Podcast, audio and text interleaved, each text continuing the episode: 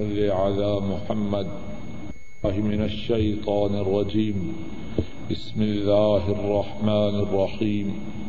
واعبدوا الله ولا تشركوا به شيئا. اور اللہ کی عبادت کرو اور اللہ کے ساتھ کسی کو شریک نہ ٹھہراؤ۔ ہر قسم کی مت و ثنا ہر قسم کی تعریف و ستائش۔ اللہ مالک الملک کے لیے اور عرب عرب درود و سلام۔ امام الانبیاء، قائد المرسلین۔ رحمت دعالم حضرت محمد مصطفیٰ صلی اللہ علیہ وسلم پر اور ان لوگوں پر جنہوں نے آپ کی تابے داری کی۔ گناہ، ان کی نوعیت، ان کی کیفیت ایک دوسرے سے مختلف ہے۔ کچھ گنا ایسے ہیں جو بڑے ہیں، کچھ گنا ایسے ہیں جو چھوٹے ہیں۔ اور بڑے گناہوں میں سے کچھ گنا ایسے ہیں جو سب سے بڑے ہیں۔ تمام گناہوں میں سے جو گنا سب سے بڑا ہے، وہ اللہ کے ساتھ شرک ہے۔ صحیح بخاری اور صحیح مسلم میں ہے۔ حضرت ابو بکرا رضی اللہ تعالی ان وہ بیان کرتے ہیں۔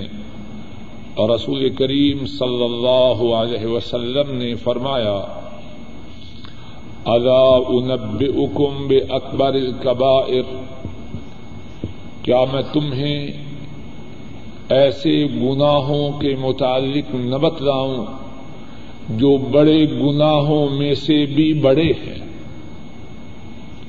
صحابہ نے عرض کی قالو بلا یا رسول اللہ صلی اللہ علیہ وسلم، صحابہ نے عرض کی اے اللہ کے رسول صلی اللہ علیہ وسلم، آپ ہمیں ضرور بتلائیے۔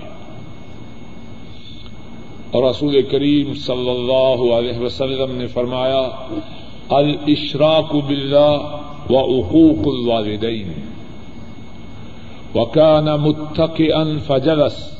وقال، الا وقول الزور وشهادة الزور۔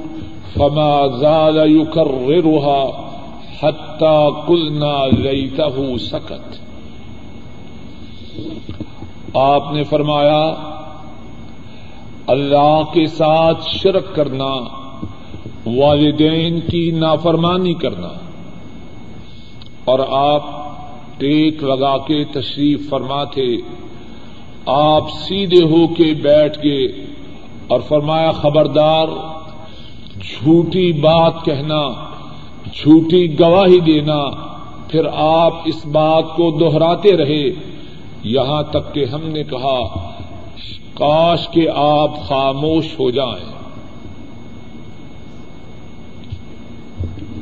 تو بڑے گناہوں میں سے جو گنا سب سے بڑا ہے، وہ اللہ کے ساتھ شرک کا کرنا ہے۔ آج کے خطبہ جمعہ میں اللہ کی توفیق سے شرک ہی کے متعلق کچھ بات عرض کرنی ہے۔ اور شرک کے متعلق جو بات بیان ہوگی، اس کا پہلا حصہ یہ ہے کہ شرک کیا ہے۔ شرک یہ ہے کہ اللہ کی ذات میں، اللہ کی صفات میں، اللہ کے اختیارات میں، اللہ کی بندگی میں، اللہ کی عبادت میں کسی کو اللہ کا ساجی، اللہ کا ہمسر، اللہ کا پارٹنر، اللہ کا شریک بنانا۔ جو نام اللہ کے ہیں وہ نام کسی اور کو دینا۔ جو صفات اللہ کی خاص ہیں، وہ صفات کسی اور میں ماننا۔ جو اختیارات اللہ کے ہیں، ان اختیارات کی نسبت کسی اور کی طرف کرنا۔ عبادت جو اللہ کے لیے خاص ہے، قیام کرنا رکو کرنا سیدا کرنا دعا مانگنا، نظر دینا ذبح کرنا، عبادت کی جو صورتیں اللہ کے لیے خاص ہیں، وہ کسی اور کے لیے ادا کرنا، یہ سب باتیں شرک میں ہیں۔ مثال کے طور پر،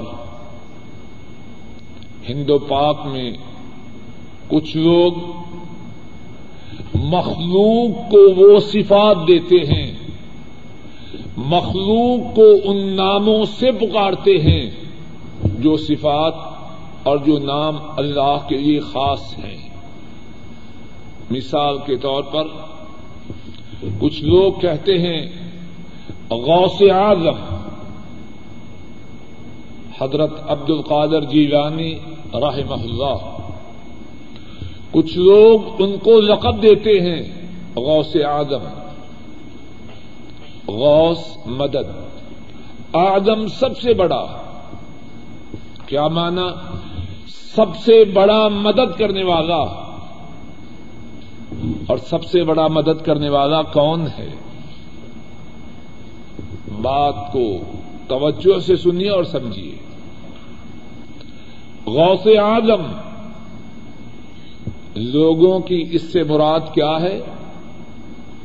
جو لوگ اپنی زبان سے یہ لفظ نکالتے ہیں، ان کی مراد حضرت پیر عبد القادر جیلانی رحمہ اللہ ہوتے ہیں، بغداد والے پیر ہوتے ہیں۔ اور غوث اعظم کون ہیں؟ وہ تو ایک اللہ ہے اور لوگ پنجاب میں یا لاہور میں یا پاکستان میں یہ کہتے ہیں، داتا گنج بخش۔ داتا، اس کا معنی کیا ہے؟ پالنے والا۔ گنج، خزانہ بخش دینے والا۔ داتا گنج بخش، معنی یہ ہوا، پالنے والا، خزانے عطا کرنے والا۔ کون ہے پالنے والا؟ کون ہے خزانے عطا فرمانے والا؟ وہ ایک اللہ ہے۔ اب کسی مخلوق کو یہ نام دینا، یہ شرک ہے۔ علی مشکل کشا رضی اللہ تعالی ان علی مشکلوں کو دور کرنے والے۔ مشکلوں کے دور کرنے والا کون ہے؟ وہ اللہ ہے۔ پیر دستگیر۔ دستگیر کون ہے معاملات کس کے ہاتھ میں ہیں؟ معاملات کے سدھارنے والا، معاملات کے بنانے والا، معاملات کے سنوارنے والا کون ہے؟ وہ ایک اللہ ہے اور اسی پر بس نہیں، ہمارے ہاں تو لوگ یہ بھی کہتے ہیں یا عبد القادر شعی ان اے عبد القادر اللہ کے لیے کچھ دیجیے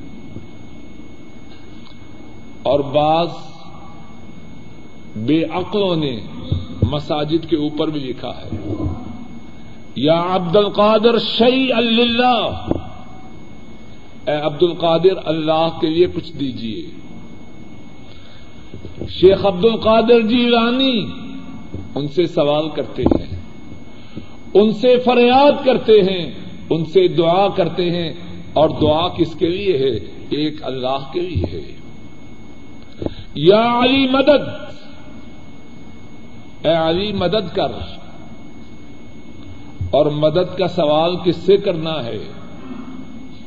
ایا کا نعبد و ایا کا نستعین۔ نماز میں ہر نمازی، ہر رقط میں اس بات کا اقرار کرتا ہے ایا کا نعبد، تیری ہی ہم عبادت کرتے ہیں وہ ایا کا نستعین، اور تجھ ہی سے ہم مدد کا سوال کرتے ہیں. اور کیا کہا کیا رہا ہے؟ یا علی مدد اے علی میری مدد کر۔ یہ سب باتیں شرک کے زمرہ میں داخل ہیں۔ شرک کے متعلق جو بات اللہ کی توفیق سے ہو رہی ہے، اس کا پہلا حصہ یہ ہے کہ شرک کیا ہے۔ پھر سنیے اور بات کو دوہراتا ہوں تاکہ ذہن نشین ہو جائے۔ شرک یہ ہے، اللہ کی ذات میں، اللہ کے اسما میں، اللہ کے ناموں میں، اللہ کی صفات میں، اللہ کے اختیارات میں، اللہ کے معاملات میں، اللہ کی بندگی میں، اللہ کی عبادت میں، کسی کو اللہ کا شریک ٹھہرانا۔ بات کا دوسرا حصہ یہ ہے کہ شرک کی بربادیاں کیا ہیں؟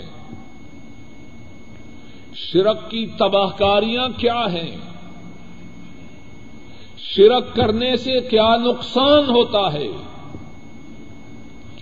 قرآن کریم میں اور احادیث شریفہ میں اللہ مالک الملک نے اور رسول کریم صلی اللہ علیہ وسلم نے شرک کی سنگینی کے متعلق، شرک کی بربادیوں کے متعلق بہت کچھ بیان فرمایا ہے۔ اور قرآن کریم میں شرک کے متعلق جو کچھ بیان فرمایا، اس میں سے ایک بات یہ ہے کہ جو کوئی شرک کرے، بات کو توجہ سے سنیے اور یاد رکھیے۔ جو کوئی اللہ کے ساتھ شرک کرے، اس کے تمام نیک اعمال برباد ہو جائیں۔ ایک شخص اللہ کی بہت عبادت کرے، فرائض، فردی نمازیں ادا کرے۔ نفلی نمازیں ادا کرے تحجد پڑھے، اشراق پڑھے دے رکھے، فردی بھی، نفلی بھی۔ زکات ادا کرے، صدقہ و خیرات دے۔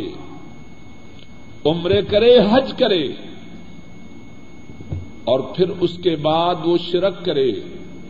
اللہ اس کی تمام سابقہ عبادات کو ختم کر دیتے۔ ہیں اس کی نمازیں، اس کے رودے اس کی زکات اس کا صدقہ و خیرات، اس کے عمرے، اس کے حج۔ شرک کی وجہ سے تمام نیک عمل برباد ہو جاتے ہیں۔ قرآن کریم میں اللہ تعالی فرماتے ہیں، وَلَقَدْ أُوحِيَ إِلَيْكَ وَإِلَى الَّذِينَ مِن قَبْلِكَ ان اشرف ضیح بطن عمل و من الخاسرین اور البتہ تحقیق، آپ کی طرف وہی کی گئی کس کو خطاب ہے؟ رسول کریم صلی اللہ علیہ وسلم کو۔ اور البتہ تحقیق، آپ کی طرف وہی کی گئی اور آپ سے پہلے جو نبی تھے، ان کی طرف بھی وہی کی گئی۔ کیا وہ وہی تھی؟ لئن اشرقت ليحبطن عملك البتہ اگر تو نے شرک کیا، تیرے اعمال ضرور برباد ہو جائیں گے۔ وَلَتَكُونَنَّ مِنَ الْخَاسِرِينَ۔ اور تو خسارا پانے والوں میں سے ہو جائے گا۔ یہ بات کس سے ہے؟ تمام نبیوں سے اور تمام نبیوں کے امام حضرت محمد صلی اللہ علیہ وسلم سے۔ اگر کوئی نبی یا نبیوں کا امام سید الاولین والآخرین امام الانبیاء، قائد المرسلین صلی اللہ علیہ وسلم، اگر وہ بھی شرک کریں، ان کے اعمال برباد ہو جائیں اور وہ خسارہ پانے والوں میں شامل ہو جائیں اب ذرا غور کیجیے ان کی نیکیاں، ان کے اعمال صالحہ کتنے زیادہ ہیں۔ ہم تمام کی نیکیاں مل جائیں، ان کی نیکیوں کا مقابلہ نہیں کر سکتے۔ ہم تمام کا تقوا مل جائے۔ ان کے تقوا کے مقابلہ میں کوئی حیثیت نہیں۔ وہ وہ ہیں اللہ کی ساری مخلوق میں سے، انسانوں میں سے بھی۔ جنوں میں سے بھی، فرشتوں میں سے بھی ان ایسا مقام کسی کا نہیں۔ اللہ کی ساری مخلوق میں اللہ کے سب سے مقرب وہ ہے۔ اور ان سے یہ خطاب ہے۔ اور اللہ کے فضل و کرم سے ان سے شرک نہیں ہوتا۔ امت کو بات سمجھانے کے لیے انسانیت کو بات بتلانے کے لیے اگر وہ بھی شرک کریں اور معاذ اللہ سم معاذ اللہ، وہ شرک نہیں کرتے۔ لیکن میرے اور آپ کے بات بتلانے اور سمجھانے کے لیے اگر وہ بھی شرک کریں، ان کے سارے اعمال برباد ہو جائیں۔ میں اور آپ کس بات کی مووی ہیں؟ ہماری نیکیاں ہیں کتنی؟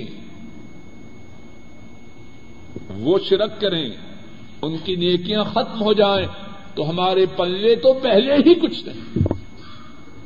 شرک اس کی جو تباہ کاریاں ہیں، اس کی جو بربادیاں ہیں، ان میں سے ایک بات یہ ہے، شرک کے کرنے کی وجہ سے ساب کا تمام نیک اعمال برباد ہو جائے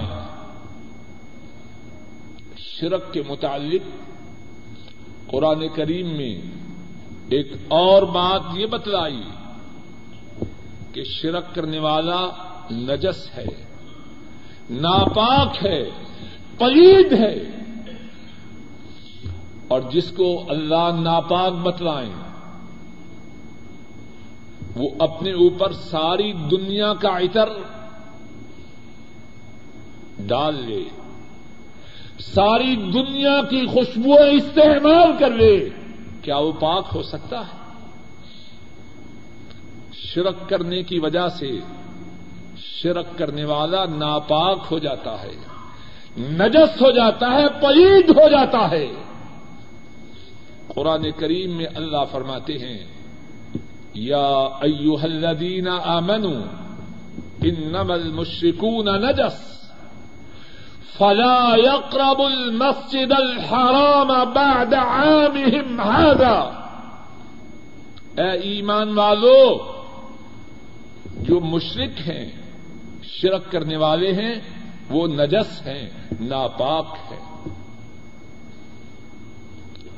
اور وہ اس سال کے بعد مسجد حرام کے قریب نہ پھٹکنے پائیں۔ مسجد مسجد حرام، یہ پاک لوگوں کے آنے کی جگہ ہے۔ اور شرک کرنے والا نجس ہے، ناپاک ہے، پلید ہے، وہ مسجد حرام کے پاس نہ آئے۔ ان نمل مشرقوں نجس۔ فلا يقرب المسجد الحرام بعد عامهم هذا. مشرق ناپاک ہے، نجس ہے، پلید ہے، وہ مسجد حرام کے قریب اس سال کے بعد نہ آئے۔ اور شرک کرنے والا، اگر توبہ کے بغیر مر جائے، اپنے شرک سے توبہ نہ کرے کسی مسلمان کو اس بات کی اجازت نہیں کہ اللہ سے اس کے گناہوں کی معافی کا سوال کرے۔ توجہ کیجیے اور اللہ کے فضل و کرم سے جو بات کہہ رہا ہوں، وہ قرآن کریم سے کہہ رہا۔ شرک کرنے والا اللہ اس پہ اتنے ناراض ہیں اگر وہ بغیر توبہ کے مر جائے، کسی مسلمان کو اس بات کی اجازت نہیں کہ اللہ سے اس کے گناہ کی معافی کا سوال بھی کرے۔ اور مسلمان ہی نہیں، بلکہ نبی کریم صلی اللہ علیہ وسلم آپ کو بھی اس بات کی اجازت نہ تھی کہ جو شخص شرک سے توبہ کیے بغیر مر جائے، آپ کو اجازت نہ تھی کہ اللہ سے اس کے گناہوں کی معافی کا سوال بھی کرے۔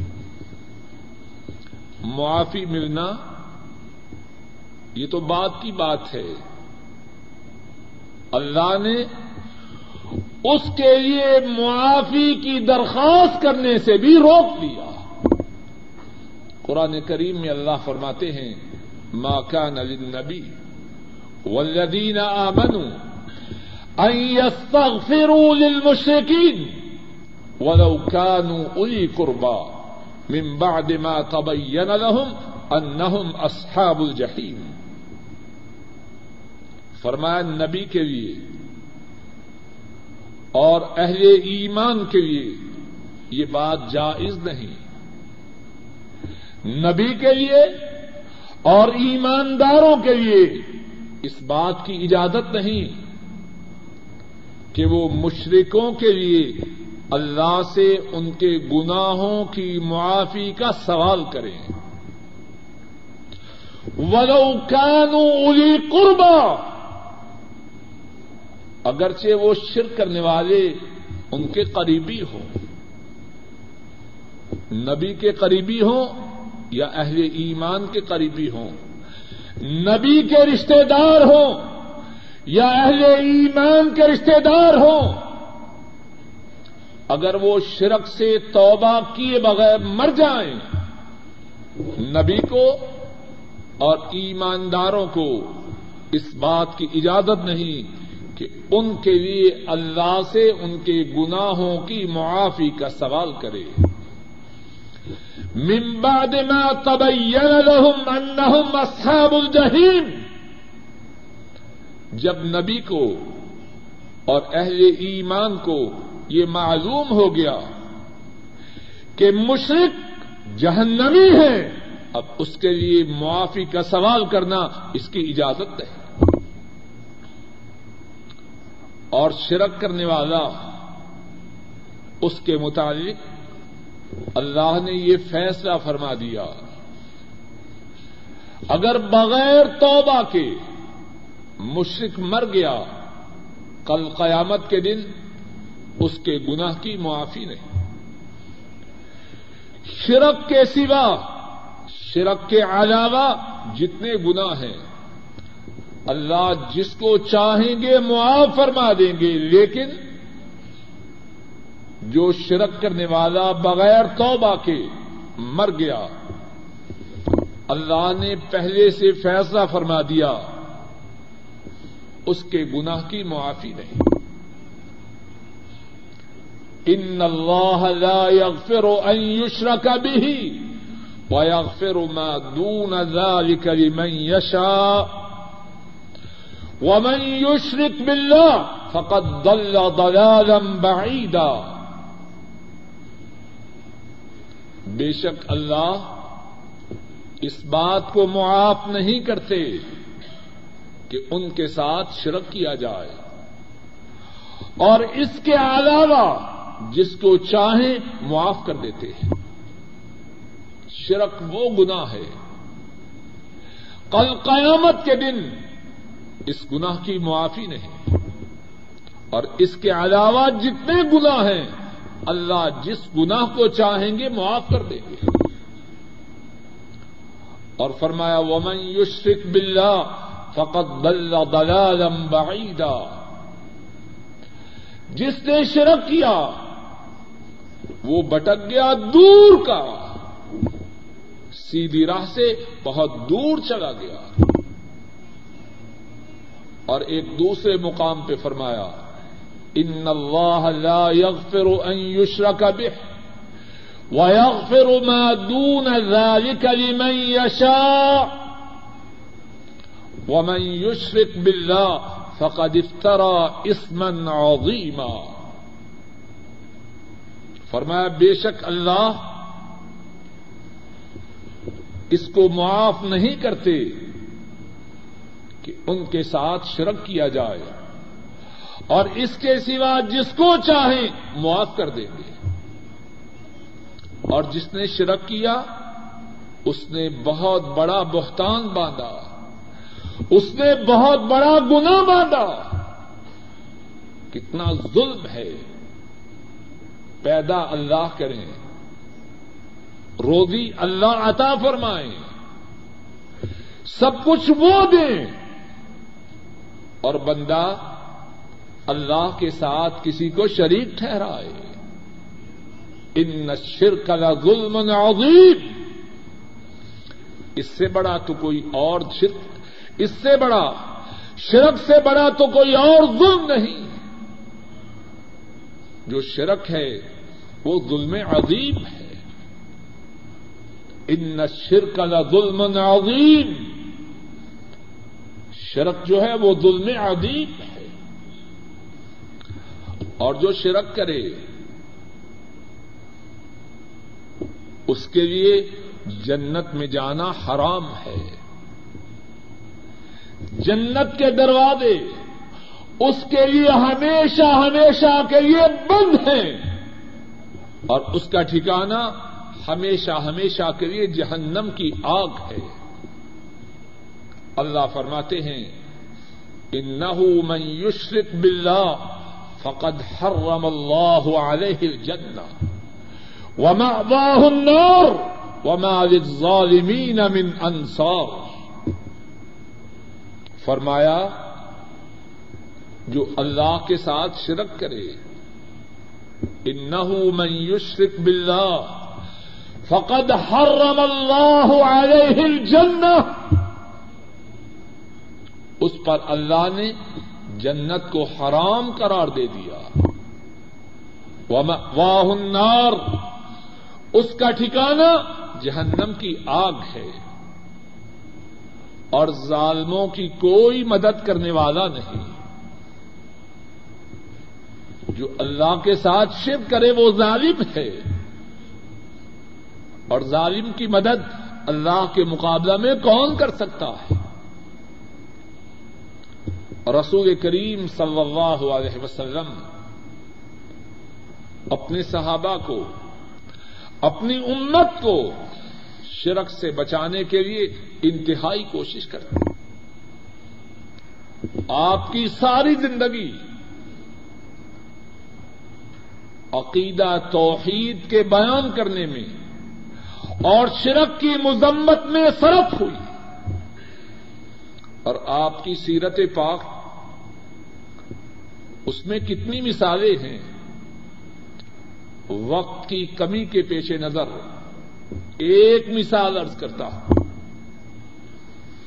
امام احمد رحمہ اللہ بیان فرماتے ہیں، حضرت عبداللہ ابن عباس رضی اللہ تعالی عنہما، وہ بیان فرماتے ہیں، ایک شخص رسول کریم صلی اللہ علیہ وسلم کی خدمت میں حاضر ہوتا ہے۔ عرض کرتا ہے، ما شاء اللہ وشت اے اللہ کے رسول، صلی اللہ علیہ وسلم، وہ ہوگا جو اللہ چاہیں گے اور آپ چاہیں گے۔ وہ ہوگا جو اللہ چاہیں گے اور آپ چاہیں گے۔ رسول کریم صلی اللہ علیہ وسلم ناراض ہو جاتے ہیں اور ارشاد فرماتے ہیں، اجعلتنی واللہ عدلا، بل ما شاء اللہ وحدہ۔ تو نے مجھے اللہ کا شریک بنا دیا ہے۔ تو نے مجھے اللہ کا ہمسر بنا دیا ہے۔ بلکہ وہ ہوگا جو ایک اللہ چاہیں گے۔ اللہ کی مشیت میں، اللہ کے ارادوں میں، اللہ کے معاملات میں میرا کیا دخل ہے۔ بل ما شاء اللہ وحدہ۔ بلکہ وہ ہوگا جو ایک اللہ چاہیں گے۔ ہمارے ہاں لوگوں نے کس کس کو اللہ کا شریک بنایا ہے۔ کھوتے شاہ بھی شریک ہے، کتے شاہ بھی شریک ہے، بلے شاہ بھی شریک ہے۔ لوگ کہتے ہیں جی انہوں نے نگاہوں کو اٹھایا تقدیریں بدل گئی۔ کتنے ظلم کی بات ہے، دور رکھنے کی۔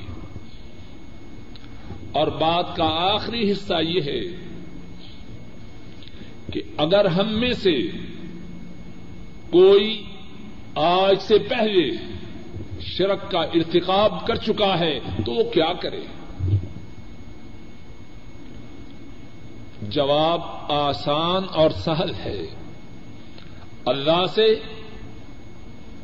اپنے سابقہ گناہوں کی معافی کا سوال کرے۔ موت کے آنے سے پہلے پہلے شرک سے توبہ کروے۔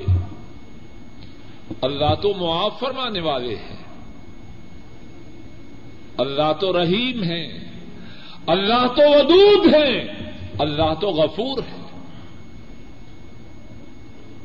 اگر کسی نے آج سے پہلے شرک کے گناہ کا ارتقاب کیا، اپنے اس گناہ سے توبہ کروے۔ اللہ معاف کرنے والے ہیں۔ قرآن کریم میں اور احادیث شریفہ میں اس بارے میں کتنی بشارتیں ہیں کہ جس نے شرک کا گناہ کیا، اپنے گناہ سے توبہ کر لے، اللہ معاف کرنے والے۔ صحیح بخاری میں ہے۔ حضرت عبداللہ ابن عباس رضی اللہ تعالی عنہما بیان فرماتے ہیں، ان ناسا من اہل الشرک كانوا قد قتلوا فاكثروا ودنوا فاكثروا فاتوا النبي صلى الله عليه وسلم فقالوا يا محمد صلى الله عليه وسلم إن الذي تقول وتدعو إليه لحسن۔ لو تخبرنا أنا لما عملنا كفارة حضرت عبداللہ ابن عباس رضی اللہ تعالی عنہما وہ بیان فرماتے ہیں، کچھ مشرق رسول کریم صلی اللہ علیہ وسلم کے پاس آئے اور وہ وہ تھے، انہوں نے بہت سے انسانوں کو قتل کیا تھا۔ اور بہت زیادہ بدکاریاں اور بدماشیاں کی تھی۔ نبی کریم صلی اللہ علیہ وسلم آپ سے عرض کرنے لگے، اے محمد صلی اللہ علیہ وسلم، آپ جس دین کی دعوت دیتے ہیں، وہ دین بڑا اچھا ہے۔ لیکن ہمیں بتلائیے کہ ہمارے جو گنا ہیں ان کی معافی کس طرح ہوگی؟ اور ان کے گنا کیا کیا تھے؟ نمبر ایک، شرک. نمبر دو، قتل. نمبر تین، بدکاری، بدماشی. نبی کریم صلی اللہ علیہ وسلم خاموش ہو جاتے ہیں۔ جبریل امین اللہ کی طرف سے ان کے سوال کا جواب لے کے آتے ہیں۔ اور وہ جواب کیا تھا؟ کل یا عبادی الذین اسرفوا على انفسهم لا تقنطوا من رحمت اللہ ان اللہ یغفر الذنوب جميعا انه هو الغفور الرحیم اے حبیب اکرم صلی اللہ علیہ وسلم، آپ فرما دیجیے اے میرے بندو، جنہوں نے اپنی جانوں پہ ظلم کیا ہے، لا تقنطوا من رحمت اللہ اللہ کی رحمت سے نا امید نہ ہو جاؤ۔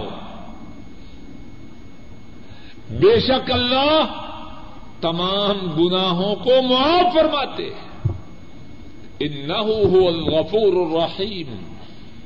وہ اللہ معاف فرمانے والے مہربان ہیں۔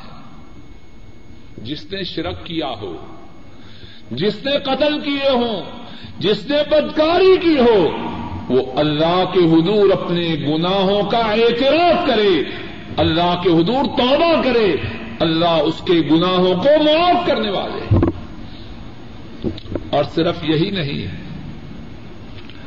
اگر کوئی شرک کرنے والا سچے دل سے اللہ کے حضور توبہ کروے۔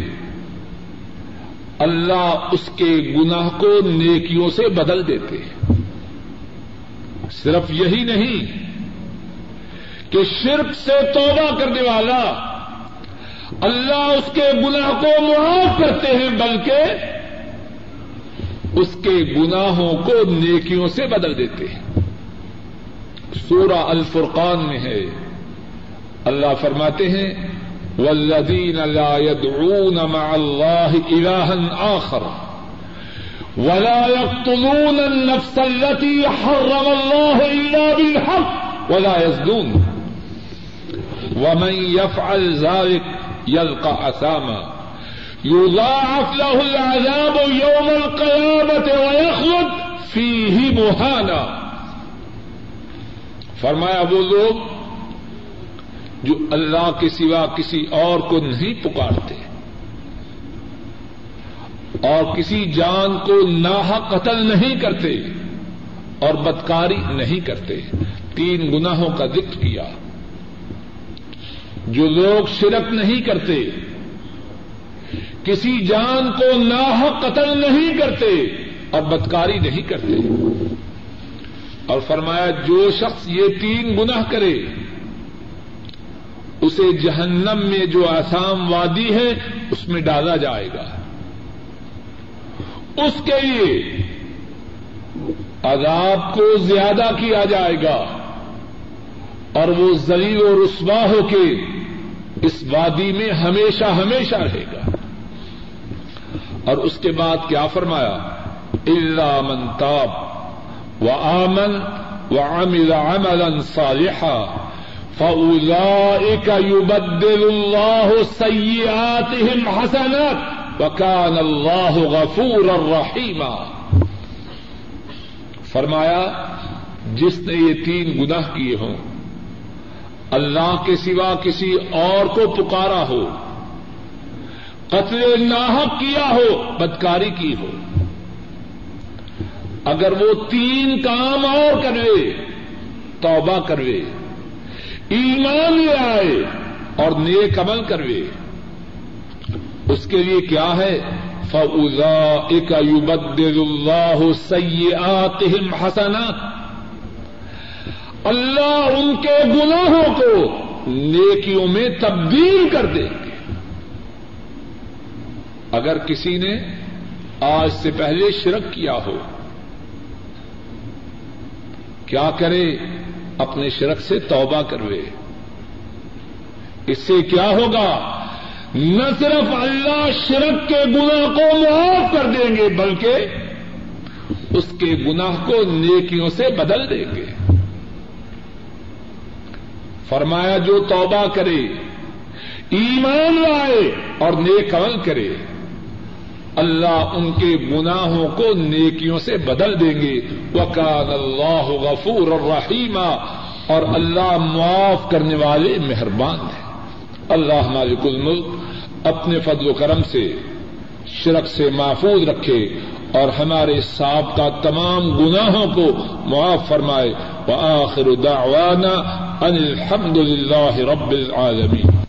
جمعہ میں اللہ کی توفیق سے شرک کے متعلق گفتگو ہوئی اور جو بات بیان کی گئی ہے، اس کا خلاصہ یہ ہے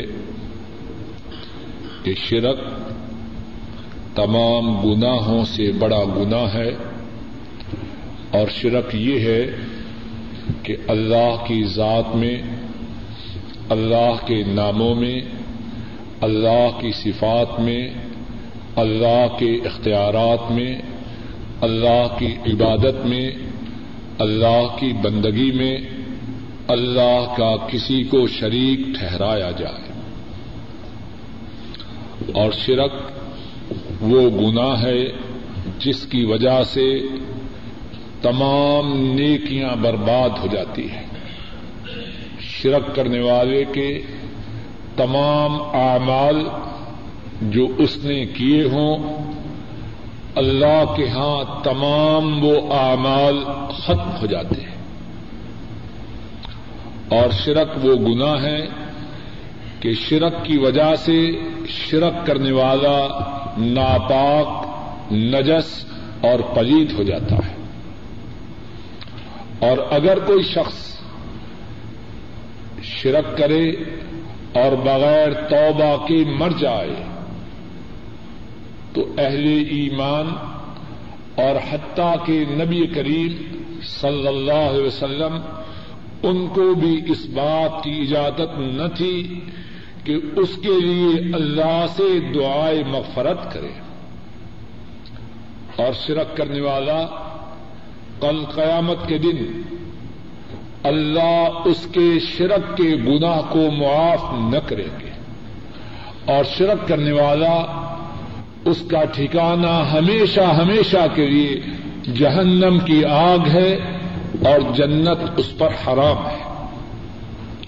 رسول کریم صلی اللہ علیہ وسلم اپنی امت کو شرک سے بچانے کا بہت ہی اہتمام فرماتے ہیں۔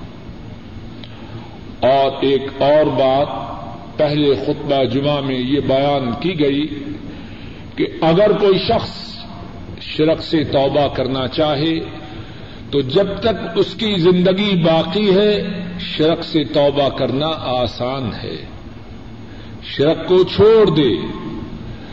اپنی ساتھ کا کرتوت پہ پشیمان ہو اور آئندہ شرک سے دور رہنے کا عدم کرے۔ اللہ نہ صرف اس کے ساتھ کا گناہ کو معاف کر دیتے ہیں، بلکہ اس کے ساتھ کا گناہ کو نیکی سے بدل دیتے ہیں۔ اللہ مالک الملک اپنے فضل و کرم سے کہنے والے کو اور سب سننے والوں کو شرک سے محفوظ رکھے اور ہمارے ساتھ کا گناہوں کو معاف فرمائے۔ ان اللہ وملائکتہ یصلون علی النبی۔ یا ایها الذین آمنوا صلوا علیہ وسلموا تسلیما۔ اللهم صل على محمد وعلى آل محمد كما صليت على إبراهيم وعلى آل إبراهيم إنك حميد مجيد. اللهم بارك على محمد وعلى آل محمد كما باركت على إبراهيم وعلى آل إبراهيم إنك حميد مجيد. اللهم إنك عفو تحب العفو فاعف عنا. ربنا ظلمنا أنفسنا وإن لم تغفر لنا وترحمنا لنكونن من الخاسرين. اللهم ارحم على أحوالنا ولا تنظر إلى سوء أعمالنا. اللهم إنا ضعفاء فقونا. اللهم إنا عزلاء فعذنا اللهم إنا فقراء فارزقنا. اللهم انصر الإسلام والمسلمين. اللهم انصر المجاهدين. اللهم دمر أعداء الدين. اللهم زلزل أقدامهم. اللهم شتت شملهم. اللهم فرق كلمتهم. اللهم انزل بهم بأسك الذي لا يرد عن القوم الظالمين. اللہ سے کہے گا کہ آسیہ تو فرعون سے نہ ڈری اور تو, اب تو نے اپنے خاون کے ڈر سے نماز چھوڑ دی۔ سوال یہ ہے کیا یہ حدیث صحیح ہے؟ جواب یہ ہے میں نے یہ حدیث اس سے پہلے نہیں سنی۔ لیکن اس سوال کے متعلق جو مسئلہ ہے وہ اچھی طرح سمجھ لیجیے وہ عورتوں کے متعلق بھی ہے اور سب مردوں کے متعلق۔ بھی اسلام کا ایک مشہور قاعدہ ہے، ایک مشہور ضابطہ ہے اور وہ یہ ہے طاعت مخلوق فی معصیت الخالق۔ مخلوق میں سے کسی کی ایسی تابے داری کرنا جائز نہیں کہ اس تابے داری سے خالق کی نافرمانی ہو۔ یاد رکھیے اس قاعدہ کو۔ بیوی کے لیے یہ جائز نہیں کہ خامند کے کہنے سے، خامند کے حکم دینے سے، خامند کے ڈر کی وجہ سے نماز کو چھوڑ دے۔ خامند مخلوق ہے یا خالق ہے؟ بولیے، سب بولیے۔ وہ بچارا تو اپنی جان کا بھی مالک نہیں۔ وہ جو اپنی جان کا بھی مالک نہیں، اس کو راضی کرنے کے لیے کس کو ناراض کرے؟ جو اس کا بھی مالک ہے، عورت کا، اور خامد کا بھی مالک ہے، اور ساری کائنات کا مالک ہے۔ اور وہ وہ ہے آج کے درس میں ہم نے جو پڑھا۔ آنکھیں جو کہنے کو ہماری ہیں، وہ بھی اس بات پہ قادر نہیں کہ وہ دیکھیں جو ہم چاہیں، یا وہ دیکھیں جو ہے، بلکہ وہ وہ دیکھتی ہیں جو خالق چاہے۔ جب وہ خالق اتنے زیادہ طاقتور ہے، تو عورت کس کی بنے؟ خالق کی بنے یا کسی اور کی بنے؟ ذرا اس معاملہ کا دوسرا حصہ بھی سمجھ لیجیے جس کا تعلق ہم سے ہے۔ کچھ ساتھی سمجھ گئے ہیں؟ کچھ ساتھی بیوی کے ڈر کی وجہ سے داڑھی نہیں رکھتے۔ کہتے ہیں بیگم ناراض ہو جائے گی۔ تو کیا جائز ہے؟ اونچی جواب دیجیے پیچھے سے آواز نہیں آ رہی۔ اگر بیوی کے لیے خامن کی ڈر کی وجہ سے نماز کا چھوڑنا جائز نہیں، تو خامن کے لیے بیوی کی ڈر کی وجہ سے داڑھی کا منڈوانا جائز ہے۔ اچھا بات۔ ایسا خامن مردوں میں سے ہے یا کسی اور میں سے ہے؟ یعنی آدمی بات کرتے ہوئے بھی شرم محسوس ہوتی ہے۔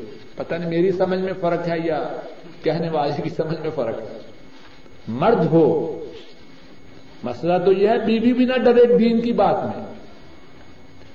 اور یہ مسکین مرد ہونے کے باوجود یہ کہہ رہا ہے، بیگم نہیں مانتے۔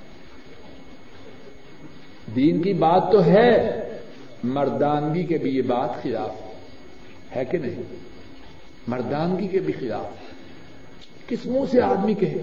میں مرد ہوں اور ڈرتا ہوں دین کی بات کے کرنے سے کہ بیگم ناراض نہ ہو جائے۔ ایک سوال یہ ہے کہ نماز میں رقو کے وقت اور رقو سے سر اٹھانے کے وقت رف الیدین کا کیا حکم ہے؟ نماز میں رقو کے جاتے وقت اور رقو سے سر اٹھاتے وقت رف الیدین کا کیا حکم ہے؟ صحیح بخاری میں حدیث ہے، حضرت عبداللہ بن عمر رضی اللہ تعالی عنہما بیان کرتے ہیں رأيت رسول الله صلى الله عليه وسلم إذا قام في الصلاة رفع يدي حتى يكون حزب منكبي وكان يفعل ذلك حين يكبر للركوع، ويفعل ذلك إذا رفع رأسه من الركوع، ويقول سمع الله لمن حمد ولا يفعل ذلك في السجود. عبداللہ ابن عمر رضی اللہ تعالی عنہما بیان کرتے ہیں، میں نے رسول کریم صلی اللہ علیہ وسلم کو دیکھا، آپ جب نماز میں کھڑے ہوتے، اپنے دونوں ہاتھوں کو اپنے کندھوں تک اٹھاتے ہیں، اس طرح۔ اپنے دونوں ہاتھوں کو اپنے دونوں کندھوں تک اٹھاتے، جب نماز کے لیے اللہ اکبر کہتے وکان یف الزار کا ہی نہ یو خبر رکو آپ جب رکو کے لیے اللہ اکبر کہتے، اس وقت بھی اپنے دونوں ہاتھوں کو اسی طرح اٹھاتے۔ وَيَفْعَلُ ادا رفع رأسه من الرقوع آپ صلی اللہ علیہ وسلم جب رکو سے اپنے سر مبارک کو اٹھاتے تو پھر بھی آپ اسی طرح اپنے دونوں ہاتھوں کو کندھوں تک اٹھاتے وَيَقُولُ سمع اللہ لمن حمدہ اور آپ سمع اللہ لمن حمدہ فرماتے وَلَا يَفْعَلُ ذَلِكَ فِي السُّجُودِ آپ سیدا میں سیدا کی حالت میں رف الیدین نہ کرتے۔ اب یہ حدیث صحیح بخاری میں ہے اور اس کے روایت کرنے والے حضرت عبداللہ ابن عمر رضی اللہ تعالی عنہما ہیں۔ اور وہ بیان کرتے ہیں کہ رسول کریم صلی اللہ علیہ وسلم تین مواقع پر رف الیدین کرتے اپنے دونوں ہاتھوں کو کندھوں تک اٹھاتے اور وہ تین مواقع کون کون سے ہیں؟ نمبر ایک، جب اللہ اکبر کہہ کے نماز کی ابتدا کرتے نمبر دو، جب رکو میں تشریف لے جاتے اور نمبر تین، جب رکو سے اپنا سر مبارک اٹھاتے ایک اور حدیث میں ہے حضرت ابو حمید الساعدی رضی اللہ تعالی عنہ وہ بیان کرتے ہیں، رسول کریم صلی اللہ علیہ وسلم کے دس صحابہ موجود تھے۔ انہوں نے ان دس صحابہ سے کہا، انا عالمکم بصلاة رسول اللہ صلی اللہ علیہ وسلم، میں اللہ کے رسول صلی اللہ علیہ وسلم کی نماز کو تم تمام سے زیادہ جانتا ہوں ان دس نے کہا، اگر زیادہ جانتے ہو تو پڑھ کے دکھاؤ۔ حضرت ابو حمید السائدی رضی اللہ تعالی عنہ، انہوں نے ساری نماز تقبیر تحریمہ سے لے کر تسلیم تک، سلام پھیرنے تک پڑھ کے دکھا اور اس نماز میں انہوں نے جب نماز کی ابتدا کی رفو یدین کی۔ جب رکو میں جاتے تب بھی رفو یدین کرتے۔ جب رکو سے سر کو اٹھاتے تب بھی رفو یدین کرتے۔ جب نماز سے فارغ ہوئے تو دس کے دس صحابہ نے کہا قالو صدقت۔ انہوں نے کہا، اے ابو حمید آپ نے اللہ کے رسول صلی اللہ علیہ وسلم کی نماز کا جو نقشہ کھینچا ہے، وہ درست اب اس حدیث کے روایت کرنے والے کتنے ہو گئے ایک تو ہے حضرت ابو عمیر سعیدی اور دس صحابہ نے ان کی تعین کی، رضی اللہ تعالی عنہ مجمعین ان کی تعداد مجموعی کتنی ہو گئی گیارہ۔ اور صرف گیارہ ہی نہیں حافظ ابن حجر رحم اللہ جنہوں نے صحیح بخاری کی شرح کی ہے۔ اور ان کی شرح کا نام فتح الباری ہے۔ بخاری شریف کی سب سے بڑی شرح ہے۔ تیرہ یا چودہ جلدوں میں یہ شرح چھپی ہوئی ہے اور بازاروں میں میسر۔ ہے اس شرح میں حافظ ابن حجر رحمہ اللہ لکھتے ہیں کہ ہمارے استاذ ابو الفضل، انہوں نے فرمایا کہ میں نے ان صحابہ کو شمار کیا جنہوں نے رفع الیدین کی حدیث کو روایت کیا۔ پھر سنیے، حافظ ابن حجر اپنی کتاب فتح الباری میں۔ جو صحیح بخاری کی شرح ہے، اس میں لکھتے ہیں، ہمارے استاذ حافظ ابو الفضل نے فرمایا کہ میں نے ان صحابیوں کا شمار کیا جنہوں نے نماز میں رف یدین کا ذکر کیا کہ اللہ کے رسول صلی اللہ علیہ وسلم اللہ اکبر کہتے ہوئے رقو میں جاتے ہوئے رقو سے سر مبارک اٹھاتے ہوئے رفو یدین کرتے، میں نے اس حدیث کے بیان کرنے والے صحابہ کو جمع کیا۔ تو ان کی تعداد پچاس آدمی بنے۔ پچاس صحابہ نے رف الیدین کی حدیث کو روایت کی۔ اور اس پر بھی بس نہیں، امام حاکم اور امام ابن مندہ فرماتے ہیں، وہ دس صحابہ جن کا نام لے کر اللہ کے رسول صلی اللہ علیہ وسلم نے انہیں جنت کی بشارت دی ہے۔ ان دس کے دس صحابہ نے یہ حدیث بیان کی ہے کہ رسول کریم صلی اللہ علیہ وسلم نماز شروع کرتے وقت رقو جاتے وقت اور رقو سے سر اٹھاتے وقت رف الیدین کرتے اب مسئلہ آپ کے سامنے ہے۔ اب جو نہ کرے اس کے متعلق کیا حکم ہے؟ میرا جواب یہی تک ہے۔ رسول کریم صلی اللہ علیہ وسلم کی سنت ہے۔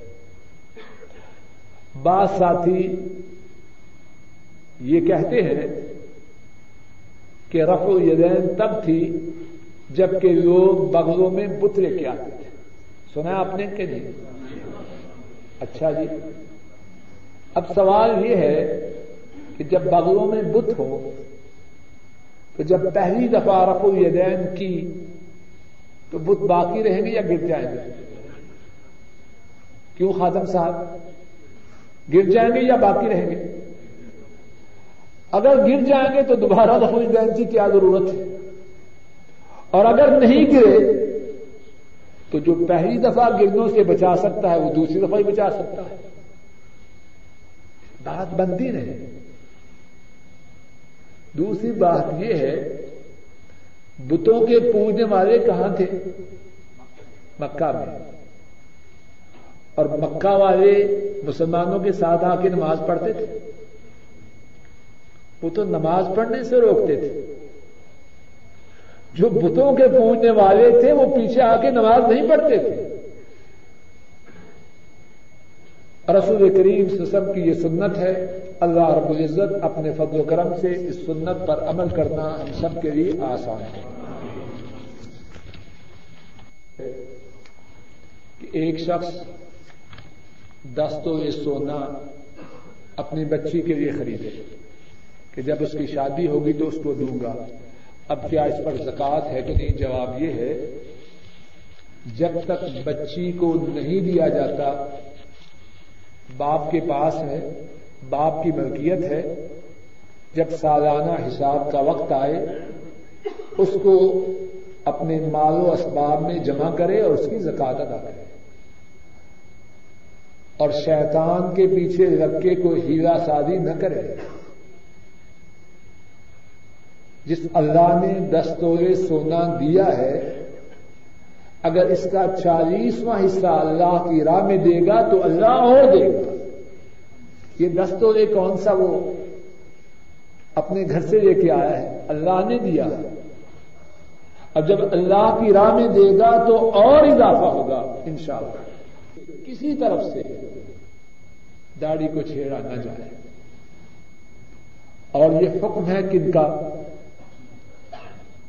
ذرا اونچی آواز سے جواب دیجیے رسول کریم صلی اللہ علیہ وسلم کا۔ بات سمجھانے کے لیے آپ حکم دیں اپنے بیٹے کو۔ بیٹا جاؤ بکالا سے دودھ لاؤ۔ کریانہ کی دکان سے دودھ لے کے آؤ، حکم دے اب وہ کہے، ٹھیک ہے، اگر لے آؤں تو اچھا ہے، نہ لاؤں تو پھر کیا ہے؟ آپشن ہے۔ کون سی کمپلشن ہے؟ چاہے تو لے آؤں نہ چاہوں تو پھر کیا ہے؟